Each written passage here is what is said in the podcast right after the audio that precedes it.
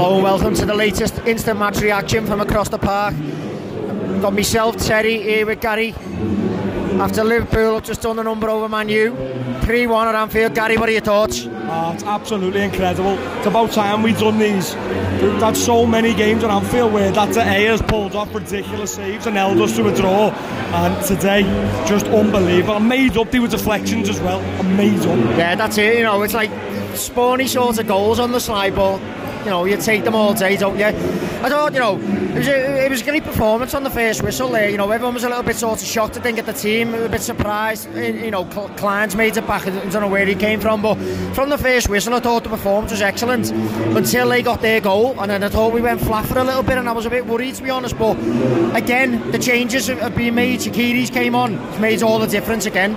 Yeah, on their goal, just very quickly, you know, obviously Alisson makes a, a big boo boo one of them. It's happened, like against Leicester, it hasn't cost us, we've got away with it. I'll take it all day, he's been incredible since he's been on us, and you know, it's one of them.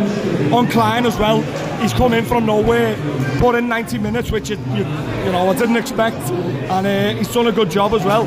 Today, for me, man of the match, Fabinho, absolutely brilliant. That's why we've been calling for him in the midfield. That's why, on a, like on our WhatsApp, obviously the, the listeners won't have known, but on our WhatsApps, I was calling for him in this game because he's absolutely exceptional and he was brilliant all day today. He, was brilliant all day today. It was, you know, it's been a while since we've had one of them ball winning midfielders. You know, it was like he'll win them tackles. And he, he, doesn't just win the tackles though, he's good at getting the ball forward, he's lifting his head up, he's trying to find passes. Yeah, that's it. It's something like, as, as I've said before, I'm not into the Henderson bashing and stuff, but when Henderson plays in that number six role, he, will win the ball, but then he'll just give it to Van Dijk.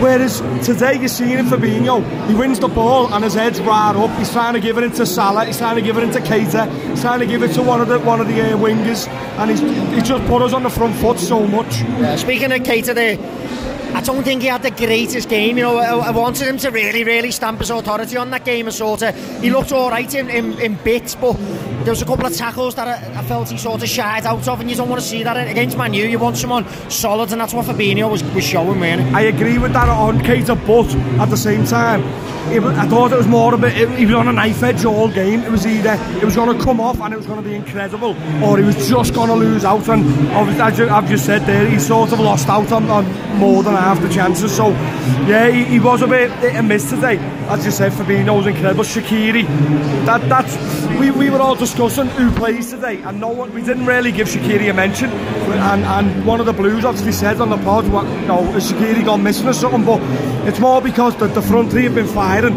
But but that just shows he's he's fighting for his place, and you know he's got to play against Wolves now. You can't you can't not play. I, I, just can't think of a game that he's sort of been he's featured in that he hasn't made an exactly, impact. Yeah. You know, it, it's every game, isn't it? So as you say, he's got to be in the frame now for starting position. But for me, just... what's good about it is we've got that to come on off the bench. We're not relying on the starting eleven. We've got him coming on off the bench, and he's scoring two goals there to win us the game. It's absolutely yeah. brilliant. Yeah, absolutely. I mean, as you you, you mentioned there, Clyne. You know, credit credit to Clyne. You know what he's done there. He's been able to come in.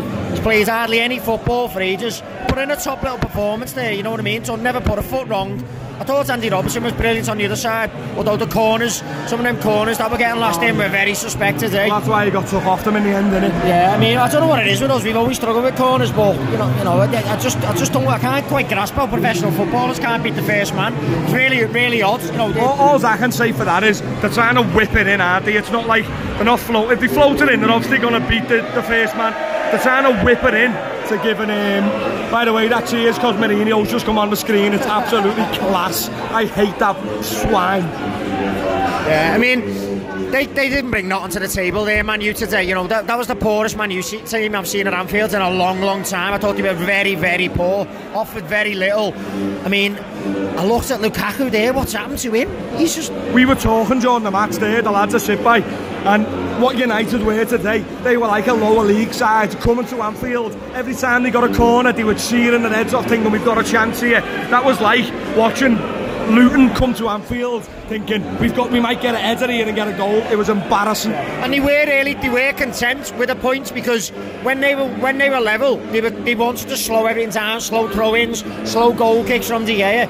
As soon as they went behind, De Gea's running to collect the ball and get his goal kicks in it. So they were happy with the points. Yeah, they were, and you, you always know that's what you're getting from Mourinho every time he comes to Anfield, whether it be with his Chelsea side or now his Man U side. All he does, he tries to park the bus. Even when we go one up, he tries to he, he sticks to the same game plan, trying to soak up a bit of pressure. Nichols on the break and thinks he can get something. And today, with that extra goal, he had to come out at us. And there was a couple of times there, even when we were running to the corners, you had Salah screaming for the ball in the middle, thinking, let's get another one here.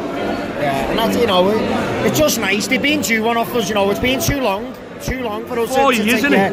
And that's, you know, they've been a poor side for a number of years as well, and it, it just it, it, it's about time that we took the points off them. It's a big statement as well. We played later than everyone else, you know what I mean? Pressure's on a little bit with City going Exactly. back top, and what's even more sweet about that, it puts us back top the league after beating them. Yeah, brilliant. You know, th- th- not really much more that can be said at the moment. We're going to enjoy ourselves, have a little scoop here after the match. You know, the atmosphere is buzzing in the boozer, so we'll be back with the normal pod next week. Don't forget, we're on Thursday next week. Uh, check out our schedule on the social media because there is some some different dates over Christmas. From myself and from Gary, enjoying ourselves. Come on, then, men! Indeed. See you then. Bye.